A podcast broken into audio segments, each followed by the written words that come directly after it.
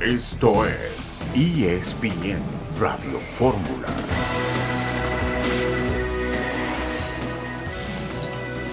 Un saludo en este martes 17 de enero de 2023. Estamos aquí en esta emisión multimedia de ESPN Radio Fórmula. Cuauhtémoc Blanco cumple 50 años el día de hoy. Inteligencia, desparpajo, talento, compromiso, carácter. Un hombre provocador, uno de los grandes jugadores del fútbol mexicano de toda la historia. Héctor Huerta, buenas tardes. Hola Beto, ¿cómo estás? Buenas tardes, qué gusto saludarte, igual que a Toño Valle. Pues mira, eh, es uno de los hombres tal vez más importantes a nivel de selección nacional.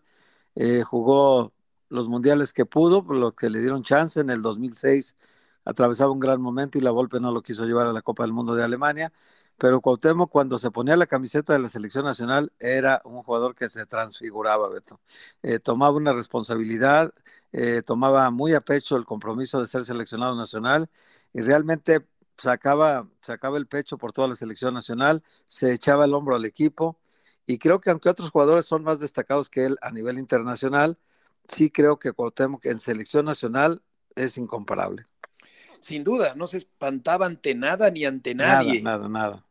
Así es, así es. Eh, Cuauhtémoc Blanco, uno de los grandes 50 años de edad del jorobado de Nuestra Señora de Cuapa. León derrotó dos por uno al Necaxa, Nico Ibáñez ya hizo sus exámenes médicos con los Tigres. Hablaremos del plan de la selección mexicana de 2026 o rumbo a 2026. Es muy posible que Viñas vaya al equipo del Pachuca en un intercambio por Kevin Álvarez. Estaremos platicando también de esos temas. Toño Valle, gusto en saludarte. ¿Qué tal, Beto? Gusto saludarte. Sí, mucho, mucho de qué hablar. También en la NFL, ¿no? Tom Brady habrá que ver qué termina ocurriendo con él en una pues lamentable exhibición el día de ayer en general de, de, todo su equipo, pero me uno a lo que mencionaban de Cuauhtémoc, ¿no? O sea, a nivel mundial, claramente Hugo Sánchez, Rafa Márquez por encima del, del resto, pero vistiendo camiseta del Tri, me parece que, que ninguno como, como Cuauhtémoc, ¿no? Eh, viviendo momentos complicados, teniendo que salvar a México en alguna ocasión, ¿no? Un par de ocasiones para llevarlo a Copa del Mundo inclusive, y bueno, también siendo importante en ese partido contra Francia, que se gana el Mundial, siendo importante contra Brasil en confederaciones, o sea, fuera cual fuera el escenario, aparecía el buen, el buen Cuau. Sí, totalmente. Y en un país, eh, Toño, Héctor, que no es eh, lógico, sino mágico, Cuauhtémoc Blanco es gobernador de un estado, sin ninguna preparación política eh, previa, pero bueno, cosas rarísimas que ocurren en este país, un futbolista excepcional, metido a político, una situación un tanto pintoresca, rara, surrealista que se presenta en nuestro país. Y con respecto a Brady, ya que mencionas lo del fútbol americano, Toño, es posible que se despida a final de cuentas del NFL, ya estaremos platicando sobre ello.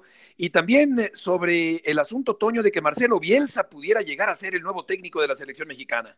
Sí, sí, ha cobrado fuerza, no lo daba a conocer el día de ayer David Feitelson y ha cobrado fuerza en los últimos, en las últimas horas. No se habla de ahí de la posibilidad Rafa Márquez, Jimmy Lozano como asistentes, pero bueno, parecería que Marcelo Bielsa, que, a ver, a nivel de trofeos tampoco es como que tenga demasiados, Beto, Héctor, pero que se sabe, ¿no? De la capacidad que tiene para encontrar talento joven. No es la persona más sencilla con quien trabajar y bueno, pues, pues habrá que ver a final de cuentas si terminan optando por él. Claro, yo me inclinaría más, yo creo que es más, eh, Lozano es más entrenador que Márquez, Héctor y en este sentido podría ser una buena incrustación para apoyar al técnico de la selección mexicana.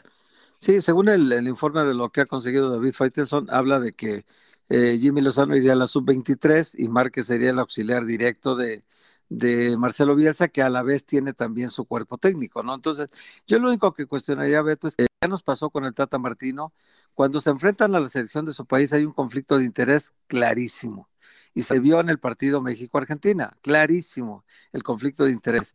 Y ahora con Marcelo Bielsa pudiera ser también nos encontremos en el sorteo Argentina y pudiera pasar otro conflicto de interés, cosa que no ocurriría si se designa un técnico mexicano, ¿verdad?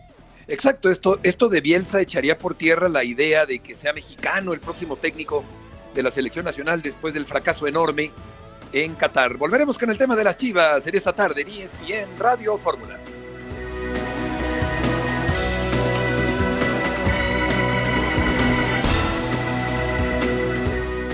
La mentalidad que nos ha, nos ha puesto el, el profe creo que ha sido parte fundamental y también el, el mantener la, el ímpetu de ir siempre a buscar el resultado, este, no bajar los brazos, presionar, este, el, correr todos, el tener todos la, la idea de, de, juego y eso es lo que lo fundamental, ¿no? Que nos ha ayudado a ahorita a tener cuatro puntos y es algo, algo favorable. Sabemos lo que, lo que Vega nos aporta al, al equipo, obvio que, que duele el que haya salido lastimado, el, obvio lo vamos a extrañar, pero como se ha platicado, se ha hecho en el grupo, sabemos que el que está esperando el momento está a disposición, está disponible, está para, para dar la mejor cara y eso es lo mejor, ¿no? Obvio se va a extrañar, pero pues ahora este, es ir viendo los, los que estén, que estén preparados para,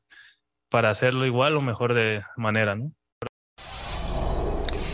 La voz de Rubén González, Eroso González, eh, con respecto a la baja sensible de Alexis Vega, el mejor jugador del equipo Guadalajara, está fuera por una lesión que por fortuna no es tan grave como se pensó en un principio al verlo dolerse y llorar inclusive en eh, el partido del Guadalajara anterior. Así que vamos a esperar a que regrese Alexis Vega para que pueda darle fuerza al ataque del equipo del Guadalajara. Jesús Bernal tiene la información. Jesús, gusto en saludarte. Saludos, Beto, compañeros, muy buena tarde. Pues será mañana, justo el día de mañana, a las 7 de la mañana, ahí en el Hospital Country 2000, donde Alexis Vega se ha intervenido quirúrgicamente de esta rodilla derecha, eh, de la cual, bueno, está descartado el tema de, del, del, ligamento, no, no será una situación de ligamento, que era eh, la, pues, la lesión más grave que le pudo haber ocurrido, si se le rompió el ligamento anterior cruzado, en esas luego suelen quedar los futbolistas fuera de seis a siete meses, pero no, no se trata de eso. Eh, está, digamos, la, la sospecha de que es una, un tema de, de menisco y de cartílago y que puede ser el día de mañana resuelto con la cirugía que estarán realizando eh, muy temprano al delantero del equipo y ahí pues es donde viene el tema, ¿no? ¿Quién ocupará el lugar justamente de Alexis Vega para el partido contra el equipo de Toluca? Bueno, por ahora el profe Belko Paunovic tiene en su elección número uno a Carlos Cisneros, jugador de la cantera de Chivas, ya cerca de los 30 años este futbolista, a quien, eh, bueno, pues le ha otorgado esa responsabilidad no solamente en los entrenamientos de esta semana, sino también durante los juegos de pretemporada, justo cuando Alexis Vega se ausentó por las vacaciones que le dieron debido a que estuvo en la Copa del Mundo. Así es que Carlos Cisneros es el que apunta a ocupar el sitio como titular de, Alexis Vega Beto. Oye Jesús, ¿tienes idea cuánto durará la operación y cuánto tiempo tardará en recuperarse Vega para reaparecer con las Chivas? Mira, la, la cirugía por lo general ahí con el doctor Ortega van de 60 minutos a 90 minutos más o menos. De hecho será Rafael Ortega el que está a cargo de, de la cirugía.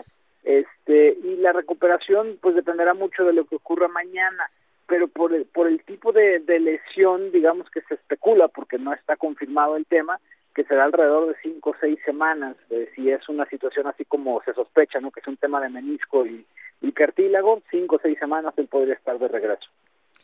Rafael Ortega es una chucha cuerera, es un experto, es un eh, doctor muy reconocido en este tipo de operaciones. Seguramente esto va a favorecer, Jesús, para una pronta recuperación de Alexis Vega.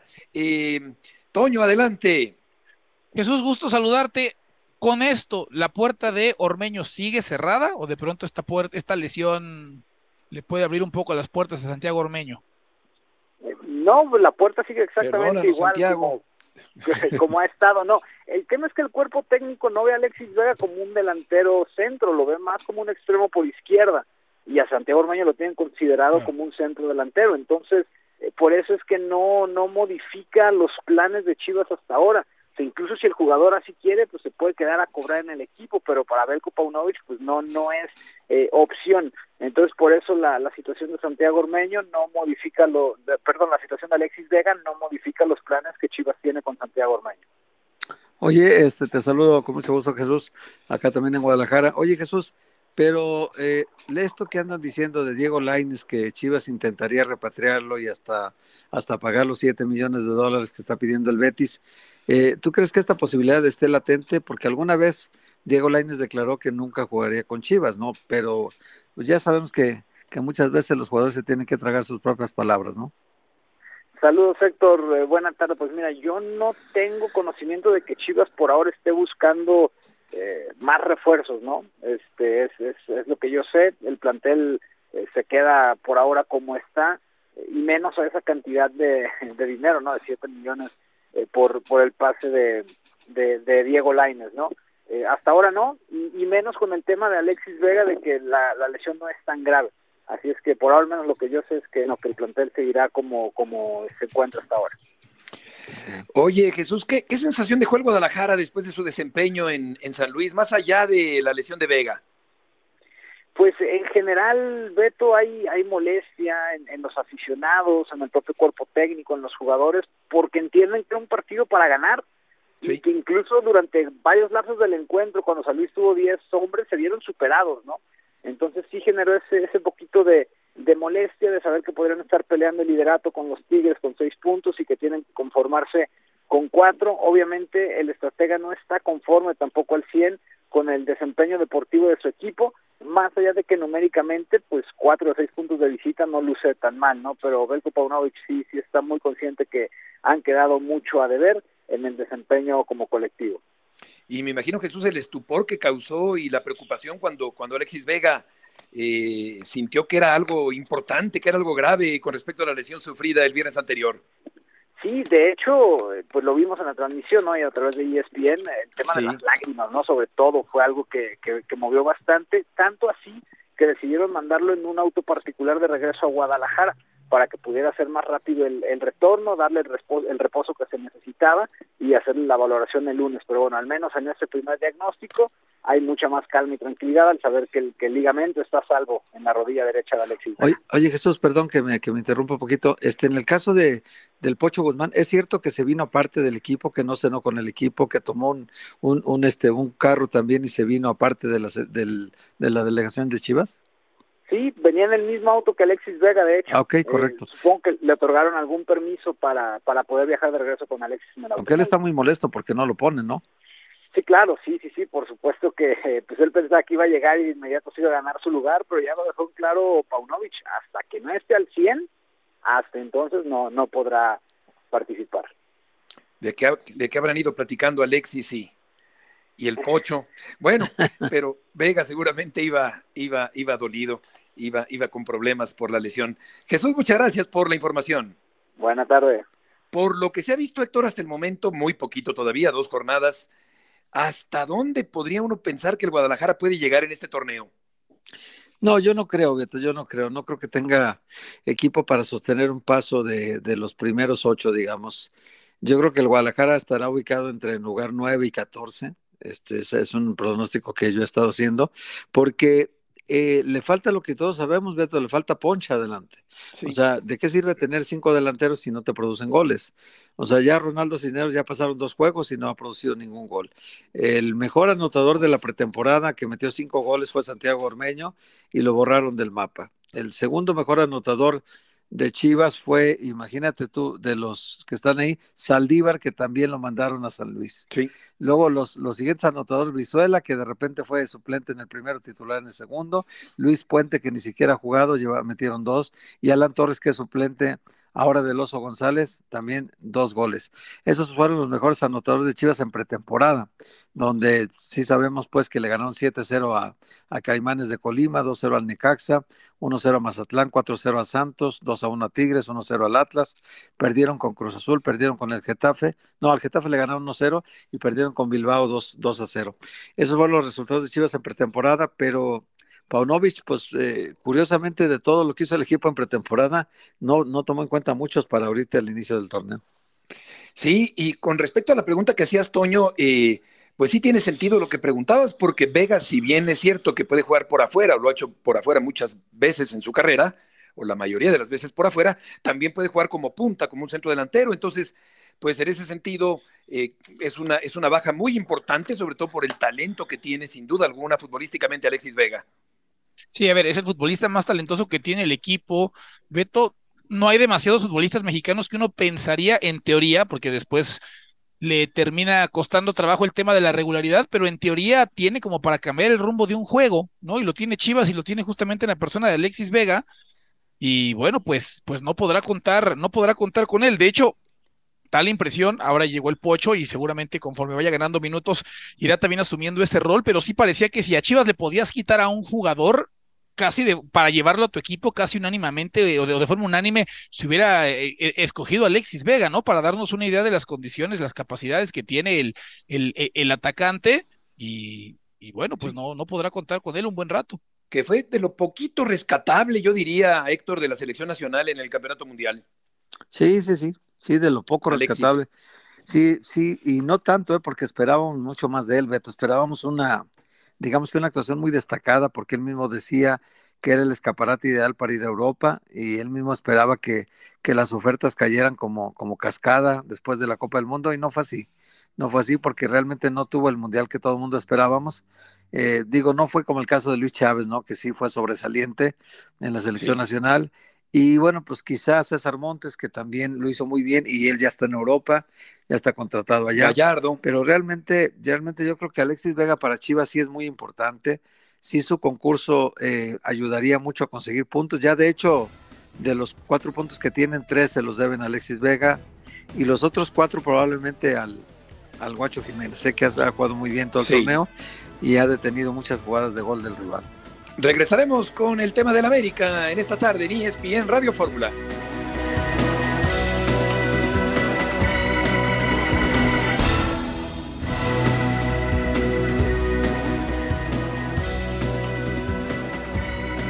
Aquí estamos de regreso en esta tarde en la emisión multimedia de ESPN Radio Fórmula, Huerta, Valle y Murrieta para platicar con César Caballero acerca de la actualidad del América.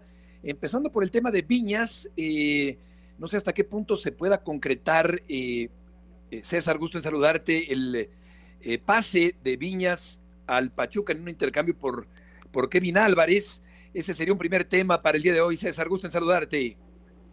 Hola Beto, ¿cómo les va? El gusto es todo mío. Bueno, el que salga Viñas en un intercambio por Kevin Álvarez está prácticamente imposible en este momento. les explico cómo se dio la situación. Eh, Pachuca se acercó con la directiva de la América a solicitar el préstamo de Federico Viñas con una opción de compra al finalizar el mismo. La directiva de la América les propuso que Viñas se fuera de forma definitiva al conjunto hidalguense a cambio de Kevin Álvarez y un dinero más que iban a poner en la mesa para tratar de ajustar los casi 10 millones de dólares que pide el cuadro de Pachuca por la carta de su futbolista.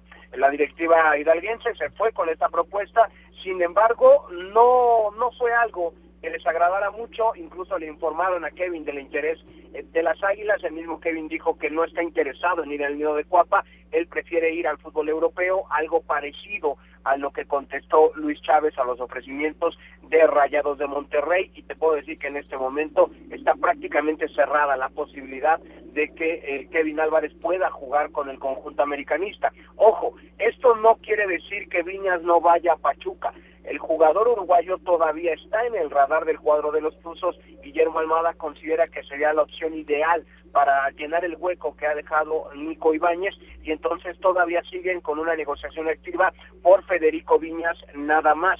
El tema de Kevin Álvarez está prácticamente cerrado y Kevin se quedaría a jugar con Pachuca a menos de que llegue una oferta del fútbol europeo. Correcto, eh, esta situación se, se puede complicar eh, eh, desde luego por el asunto de lo que ya nos explicas, eh, César, con respecto a Viñas, que ha sido intermitente, me parece, en el fútbol mexicano, Héctor. Y por otra parte, está el asunto de que Diego Laines, eh, Héctor, no vendría al conjunto del América, ahora que tenemos aquí a César Caballero. Pues eh, no, no vendría al América, pero también en el caso de, de, estos dos preguntaría yo, Beto, ¿quién es el que vale 10 millones, César? Porque Viñas no vale ni cuatro pesos por lo que ha rendido en el América los últimos torneos, creo que no vale nada. ¿10 millones Kevin Álvarez, dices? Sí, serían, eh, perdón Héctor, ¿cómo estás? Buenas tardes. Sí, 10 millones de dólares es lo que estaría tasado Kevin Álvarez, entonces América en esa propuesta puso a Viñas en la mesa e iba a poner todavía más dinero también para ajustar esos 10 millones de dólares que estaría pidiendo Pachuca por Kevin Álvarez. Hay que decirlo también, el precio de 10 millones es prácticamente un precio para Liga MX. Si se trata de una oferta europea, Pachuca, por supuesto, está dispuesto a ceder en sus pretensiones económicas para que el jugador pueda estar en el balompié extranjero, pero para el fútbol mexicano ese es el precio que tiene para el que lo quiera pagar. Sin embargo, en este momento eh, Kevin está más interesado en quedarse en un equipo donde es referente y donde tendría la posibilidad de ir a Europa porque la directiva de Pachuca le ha prometido que si hay una buena oferta harán todo lo posible para dejarlo salir. César, gusto saludarte. ¿Se plantea la posibilidad de alguna otra zona de la cancha reforzar? Y esto considerando pues lo que ha sido el arranque de América y algunos jugadores, y a ver, pongo nombre propio inclusive, no sé, Diego Valdés, que pasan pues las semanas, pasan los días y no termina por ser ese jugador que fue tan importante en Santos. Hola Toño, ¿cómo estás? Eh, no, de hecho en este momento lo único que está buscando reforzar América es el tema del lateral derecho y realmente en las demás posiciones tiene uno o hasta dos jugadores que están por detrás del futbolista titular. Entonces, donde más eh, afán va a haber de reforzar es en el tema eh, de ese costado derecho a la defensiva, es decir, el lateral. Se habló en algún momento de Diego Laines, ahora que ya terminó intempestivamente su préstamo con el Braga, ya sabemos que Diego es de la cantera americanista, incluso América lo ha seguido desde hace prácticamente un año, año y medio, que no le han salido las cosas para que venga de regreso, pero ahí también está el mismo Leo Suárez, el mismo Sendejas, está Jürgen Damm, entonces tampoco estaban tan interesados en traerlo forzosamente. La prioridad que tiene América y que tiene el Tano Ortiz es esa parte de los laterales, reforzarlos, porque ya vimos cómo les ha ido en los primeros partidos del torneo. Y es que son eh, varios los eh, europeos que han salido del conjunto del América históricamente. Esto es interesante con respecto a, a Reyes, a Ochoa, el propio Marchesín, Raúl Jiménez, Jorge Sánchez, Edson Álvarez también. El América, César Laines, desde luego, jugadores que han salido del América para ir a Europa en los últimos años. Sí, la verdad es que América junto con Pachuca, bueno, se han convertido en los exportadores, digamos, eh, más importantes que tiene el fútbol mexicano y eso lo hemos visto con todos los jugadores que han enviado al viejo continente. La verdad es que estas eh, instituciones trabajan muy bien sus fuerzas básicas, tratan de desarrollar a los futbolistas y le dan oportunidades en primera división, lo cual por supuesto lo hace una situación eh, que visibles para el fútbol europeo y me parece que esos resultados están a la vista con todo lo que han exportado que por cierto hoy cumple 50 añotes, César, uno de los símbolos históricos de la América, surgido de Tlatilco, de Tepito para el mundo, uno de los más representativos de la América en toda su historia.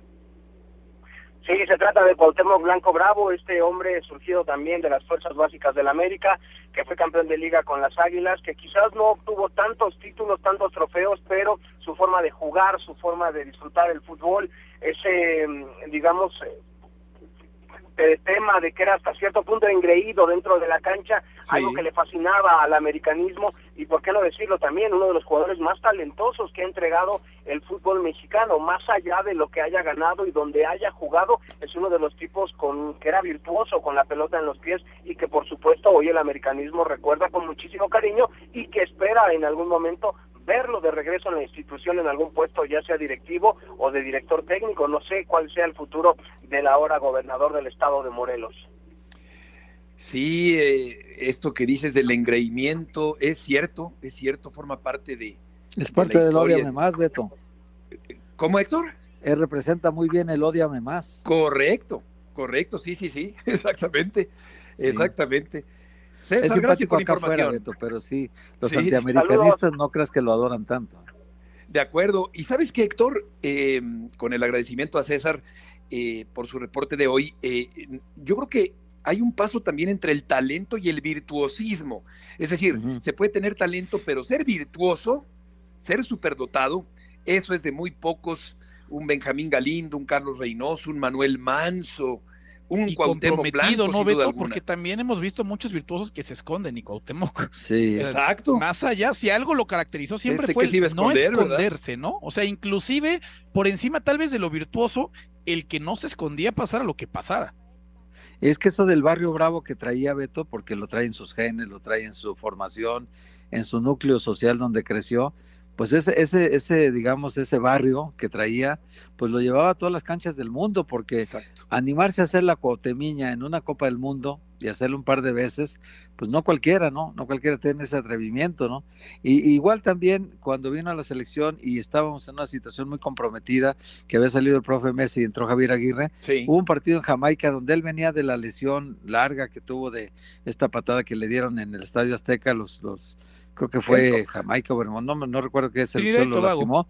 Elcock. Trinidad y Tobago. Entonces lo lastimaron. y, Ajá. Y un leñador de esa lesión llega en el periodo de recuperación Beto final, llega, se pone la camiseta de la selección y mete dos goles allí en Jamaica y consigue que México revierta la situación y al final califica la Copa del Mundo. O sea que ese era Cuauhtémoc, se echaba el compromiso, no le asustaba nunca nada, ninguna cancha le asustó y tenía mucho valor para enfrentar todas las cosas en el campo. ¿verdad? Claro. Eso es tal vez lo que más distinguimos de Cuauhtémoc, ¿no? La, Exacto, no, la personalidad que tuvo para jugar en cualquier cancha del mundo sin ningún temor de nada, ¿no? Eso, sí, lejos de sentir temor, se crecía se crecía, se agigantaba, se robustecía. Cuauhtémoc Blanco, un ídolo barrial extraordinario, una injusticia terrible la, la de la Volpe en su contra en ese campeonato mundial, pero sin duda uno de los grandes representantes de lo que es el americanismo. Cuauhtémoc Blanco que cumple 50 años, cumple el tostón el día de hoy, Cuauhtémoc Blanco eh, metido en la política de manera eh, sorpresiva, después de haber hecho una carrera interesantísima, desconcertante, brillante en el mundo del fútbol. Y con respecto a Laines, pues suena eh, lógico eh, eh, en este sentido, Toño, que, que, no venga por el alto costo y porque además competiría en un momento dado con Cendejas, forman parte del mismo grupo empresarial, el mismo grupo que los maneja, y se descarta que Laines venga por tantísimo dinero al conjunto de la América. Sí, sí, sí, sí, de acuerdo, de acuerdo. Además no viene en su mejor momento, Beto, ¿no? Y tampoco está América para estar haciendo obras de caridad si fuiste mi canterano o si eres mi canterano, si saliste de aquí y perfecto, ¿no? Pero en un momento dado tú también optaste por salir, por irte y bueno, pues no se trata de, de, estar haciendo beneficencia para tratar de recuperar a un futbolista que ahora sí ya preocupa, ¿no? Porque en el Betis podíamos decir, pues igual y medio mala fe o no, no sé qué pasaba por ahí, pero ya otro equipo en otra liga de menor nivel, tampoco es un equipo, pues el, más poderoso de Portugal, pues ya entonces va haciendo también cosa del jugador.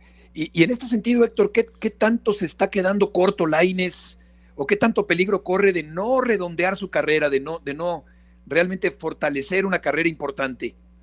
Pues lo, que le dio es la edad, Beto, se fue muy pronto a Europa, eh, no ha pasado tanto tiempo, tiene, cuatro años allá, 22 eh, años, 23 años tiene apenas Laines, no es un problema de la edad porque pues sí, sí, eh, es un talento que además una desventaja que tiene Beto es que no, no, va, no, no, no maduró físicamente en Europa.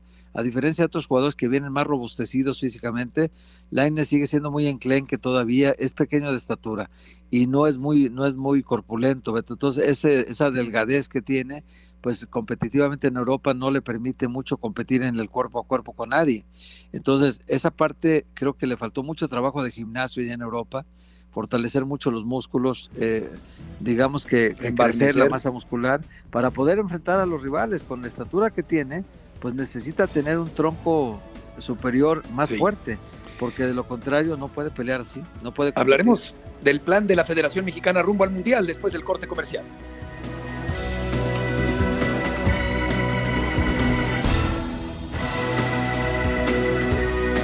Aquí estamos de regreso en esta tarde en ESPN Radio Fórmula. Se acaba de comunicar con nosotros eh, Armando Martínez, el presidente del Pachuca, para eh, decirnos que eh, no hay ninguna negociación por Viñas, que sí le interesa el jugador, que sí le gusta el perfil del jugador, pero complementando la información de César Caballero, desmiente Armando Martínez que vaya Viñas a jugar con el equipo del Pachuca. Por otra parte, hablando del grupo Pachuca, Luis Montes ya es jugador del Everton de Viña del Mar, allá en Chile.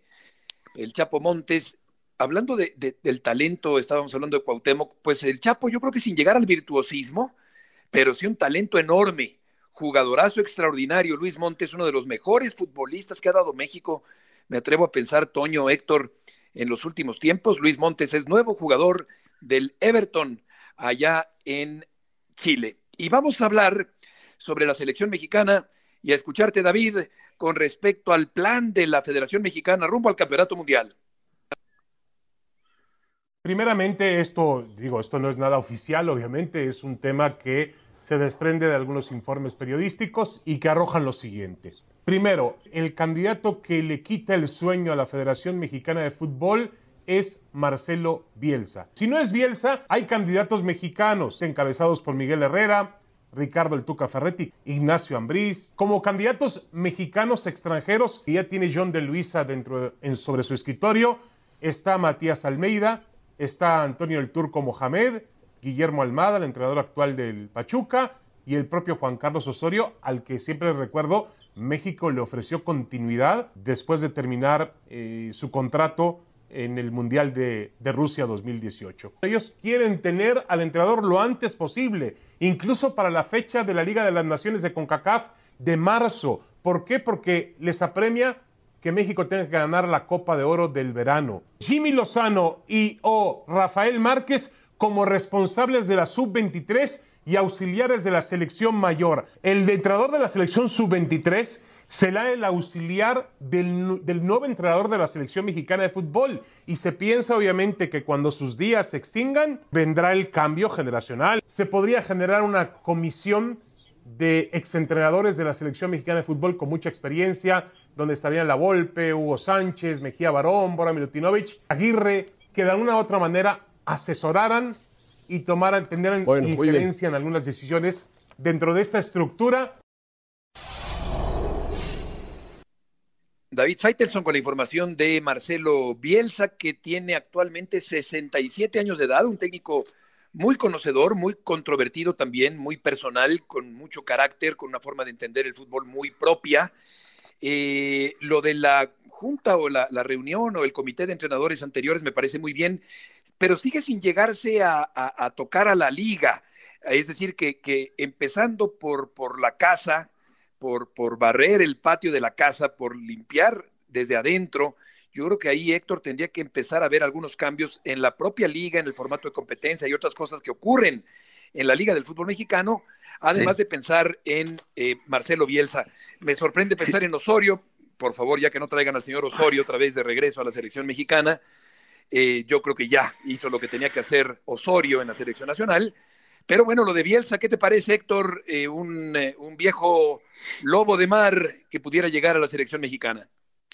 Pues Beto, yo, yo siempre he pensado que los, los cinco trofeos importantes que ha ganado México en su historia han sido con técnicos mexicanos. O sea, eso es incuestionable porque son datos, Empezando ¿no? por ahí, de o sea, acuerdo. Sí, la Confederación es del 99 con Manuel Lapuente, ¿no? Se ganó la Confederaciones y es la primera y única confederación que hemos ganado, ¿no? Luego también dos, dos selecciones de sub-17, una encabezada por Chucho Ramírez, 2005, otra por el Potro Gutiérrez, 2011, también dos trofeos mundiales con técnicos mexicanos. La medalla de oro olímpica 2002 en Londres con el Flaco Tena, mexicano. Y la de esta última del 2021 en Corea-Japón, en Japón, perdón, en los Juegos Olímpicos de Japón, la medalla de bronce con el Jimmy Lozano. O sea, todo lo que hemos ganado siempre ha sido con entrenadores mexicanos. ¿Por qué entonces recurrir otra vez al terreno extranjero, donde ya sabemos que, como ocurrió en el Mundial pasado, puede haber un conflicto de intereses patrios, como ocurrió con el Tata Martino, que contra Argentina planteó el partido para no perder él, pero nunca planteó el partido para ganar México, nunca lo planteó para ganar. Simplemente él quería un empate decoroso o perder por la mínima y luego resolver todo en el último partido. Así lo planteó, pues nos perdimos 2-0, eh, ni siquiera México tuvo posibilidad de algún gol, nada. Y entonces, eh, ¿para qué entrar otra vez en un conflicto de intereses? Que Bielsa otra vez se puede enfrentar México contra Argentina en el Mundial de 2026 y otra vez, pues no quieren dañar a su selección, no quieren dañar a su patria y entonces este, plantean el partido pues para, para hacerlo más decorosa la derrota, pero no para ganar los juegos. Esa es la parte que a mí me entra en conflicto porque pues puede ser, ya nos hemos enfrentado muchas veces a Argentina en Copa del Mundo y nos puede volver a tocar. Entonces, ¿para qué entrar otra vez en esta duda? Un mexicano no tendría ningún conflicto de interés cuando enfrenta a cualquier selección del mundo porque está representando a su patria, a su país, a su fútbol, a su Exacto. selección. Antes de llegar a esa posibilidad de jugar otra vez contra Argentina, está el hecho de que yo también creo, Toño, no sé qué opines, que, que el entrenador sí. próximo tendría que ser mexicano por el respaldo de estos eh, números que ya aporta Héctor y por también la cuestión de la capacidad, del conocimiento del medio y la oportunidad, elemental para un técnico de este país para dirigir a la selección mexicana. Ahora, pero en esta época en particular de técnicos, donde cada vez hay menos técnicos mexicanos, inclusive en liga, así es. No estamos medio en vacas flacas también, o sea, en esa parte. O sea, no el día, a mí me da la impresión que en esta ocasión sí se pretende voltear a ver al técnico mexicano, pero no sé si hay una crisis de entrenadores en estos momentos, ¿eh? O sea, me parecería que, que porque las opciones son, ok, Jimmy Lozano, perfecto, que le fue bien, ¿no? A nivel, a, nivel eh, juvenil, pero que después la transición a mayor en, equipo de primera división es cierto, pero no ha sido tan sencilla. Otra oportunidad para Miguel Herrera, o sea, repetir a Miguel Herrera. El nombre de Bucetich parece siempre estar presente, aunque Bucetich tampoco está viviendo su mejor momento. O sea, yo también soy de la idea de tratemos de darle la oportunidad al técnico mexicano, pero ahorita no sé si hay ese candidato mexicano que uno diga, pues, pues adelante, porque también en muchos problemas nos hemos metido con técnicos mexicanos. Eh, hablaba Héctor hace rato, llegó Cuauhtémoc, nos salva después del desastre para ir al Mundial de Corea y Japón, el técnico era mexicano, ¿no? Y también en un momento dado, el Chepo de la Torre se metió en un problema gigante y el técnico era mexicano, o sea, pero ahorita en particular no sé si la, si la caballería esté media flaca en lo que a técnicos mexicanos se refiere y, y la liga creo que es el mejor reflejo de ello. Pues fíjate, yo, yo sí apostaría por Lozano. Eh, ahora, eh, en un momento dado, ya que tocamos ese tema, Héctor, eh, yo pensaría más en un segundo entrenador, más que en Márquez, pues en el propio Lozano. No sé cómo están pensando en Márquez primero, que claro. Pero él querrá ser segundo entrenador, Beto. O sea, Lozano se, se, querrá asumir en estos momentos como segundo entrenador cuando él ya es pues, entrenador. Buena pregunta. Yo pensaría que tal vez sí aceptaría, pero bueno, eh, es un buen punto también. ahora, lo que yo digo es que yo veo más a Lozano como un entrenador que a Márquez como un entrenador. ¿No? Sí, Márquez apenas está, está intentando en, el, Barça B. Ni siquiera lo veo como un entrenador nato Lozano ya, ya, probó en Juegos Olímpicos, ya probó en Primera División con Querétaro, con Necaxa. Sí, ya tiene, digamos que tiene más experiencia como técnico el Jimmy Lozano. Exacto. Y quizá, y quizá yo te diría que hasta más preparación, Beto. Yo también Porque Márquez, en lo que se decidía si iba a ser directivo o entrenador, pues no supimos nunca hasta dónde podía llegar su capacidad. Ahora, Márquez lo que te da es el, el, digamos que el universo de, posibilidades que ha manejado como futbolista, eh, la gran cantidad de conocidos que tiene en el mundo y, el que es muy conocido también para, para, el fútbol mundial, es muy conocido Rafa Márquez, fue una gran figura del fútbol, pero bueno, si se trata de figuras, no hay ninguno como Hugo Sánchez. O sea, se trata de contratar a alguien. El mismo Hugo Sánchez recibió una oportunidad, pero no, no le están queriendo dar una segunda oportunidad. Esa es la parte que también uno dice, sí, la caballada está flaca, bien dice Toño, pero también cuántos de los que sí están preparados, como estaba el Potro Gutiérrez, no recibían oportunidades, como está Jimmy Lozano y hoy no tiene equipo, como está Miguel Herrera, que también está preparado y no tiene equipo ahorita. Es decir, el mismo Chepo de la Torre es una gente muy preparada, pero no tiene equipo ahora. O sea, hay muchos técnicos ahorita en la banca que pueden ser mejores inclusive que los que están dirigiendo ahorita en primera división y muchos extranjeros que están aquí en México no son del gran nivel. Mauro Gerg, por ejemplo, de Querétaro, no me puedes decir que es de los mejores técnicos que hay en el país y sin embargo sí tiene una silla de primera división, ¿no? Y como él hay varios, ¿no? Sí, sí, definitivamente, pues eh, que se apuren a resolverlo ahí en la Federación Mexicana de Fútbol. Por lo pronto vamos a escuchar algo que tiene que ver con lo que pasó el día de ayer en la victoria de Dallas sobre el conjunto de Tampa Bay. Segunda y gol. Siguen con Zeke en el backfield. Jugada de engaño. ¡Touchdown! ¡Cowboys! Y no pisó fuera, ¿eh? Michael Gallup. Y además ningún oficial aventó la gorra. Ahora, ¿qué pase pone Dak Prescott, eh? De este touchdown de Prescott con la victoria del equipo de Dallas el día de ayer en el Monday Night Football eh, que no nos va a salir igual con, porque, con la aguda voz de, de, del Trotabundos de la Información Deportiva, pero vamos a ir con Lalo Varela, que nos comenta con respecto a este partido. Lalo, qué gusto saludarte. ¿Qué nos platicas de esta victoria del equipo de los Vaqueros? Beto, saludos y igual a toda tu audiencia. Bueno, muy fácil, ¿no? Fue el partido más vistoso que han tenido, el más completo, un equipo que era muy disciplinado desde la, desde la temporada pasada, ahora solo dos castigos, un excelente plan de juego sencillo, era buscar el equilibrio a la ofensiva, un balance casi perfecto, corrieron más de lo que lanzaron, que eso es muy importante, le quitaron cierta presión a Dak Prescott, que yo decía eh, y sentía que si él tenía una actuación de menos de 35 pases, que, que no tuviera que ser él el caballo, el, el que tuviera que llevar todo el peso, eso le iba a ayudar a los vaqueros y por supuesto que eso fue lo que lo que hicieron. Dak Prescott muy bien. Insisto no entregó el balón y en situaciones clave cuando tenía que alargar la jugada lo hizo muy bien. Consiguiendo ese touchdown en un engaño maravilloso en primer gol con Zeke Elliott se escapa consigue el touchdown. Y esta temporada Beto casi no había corrido. Cuando lo presionaban generalmente lo capturaban y no tenía esa velocidad para escaparse para alargar la jugada ayer lo vimos e-, ejecutar esas escapatorias, entre comillas, tres, cuatro veces, conseguía los primeros downs y así consiguió un par de touchdowns. Si así juega, si así siguen jugando con equilibrio en la ofensiva y sueltan a esa defensiva y se ponen arriba en el marcador antes que el rival, eso les va a ayudar mucho. Hola Lalo, ¿cómo estás? Te saludo con mucho gusto. Y Lalo, y una de las preguntas que nos hacíamos todos al terminar el partido de ayer es, ¿cuál va a ser el futuro de Tom Brady? Eh, ¿seguirá no seguirá eh, en la carrera como uno de los, tal vez el mejor mariscal de campo de todos los tiempos?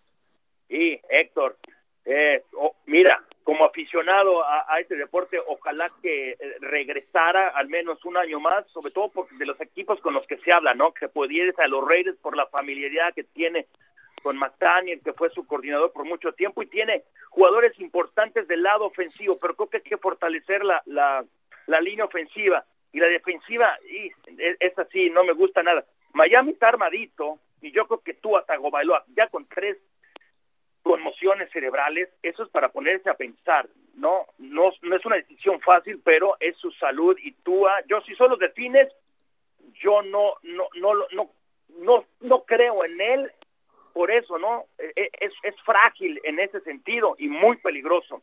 Y luego está el equipo de San Francisco, pero si Brock Purdy sigue mostrando esos progresos que ha tenido a pesar de ser novato, tal vez no necesiten de Brady.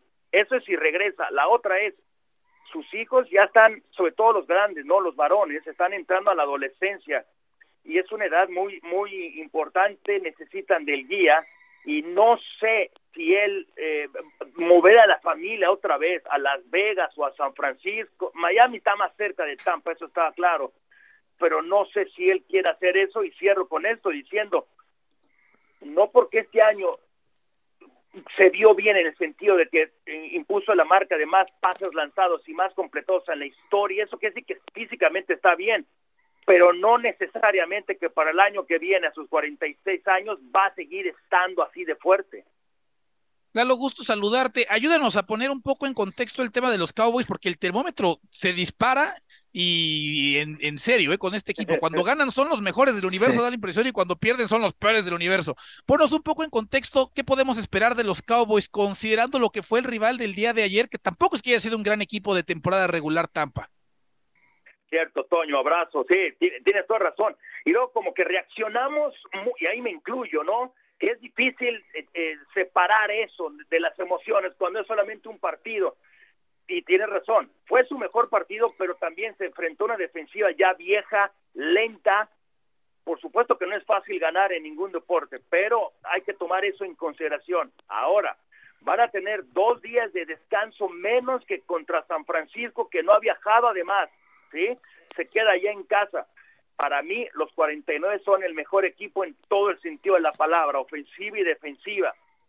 La clave va a ser estar en equilibrio a la ofensiva, no cometer errores de Dak Prescott y que esa defensiva se las ingenie Dan Quinn para ponerle presión a Purdy, porque si no tiene armas letales por todas partes con Ayuk, con McCaffrey, con um, Elijah Mix, o sea, es demasiado talento que tiene San Francisco Ojalá sea un partido competitivo, pero creo que San Francisco es mucha pieza.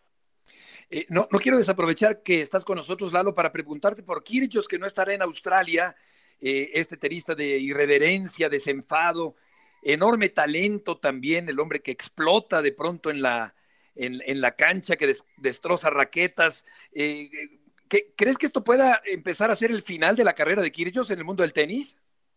Y mira, le, le, el problema que tiene en la rodilla puede ser grave, ¿no? E, él estaba listo para jugar y fue justamente poco antes de, ya, ya tenía hasta, hasta rival para la primera ronda en Australia, y viene este problema en la rodilla.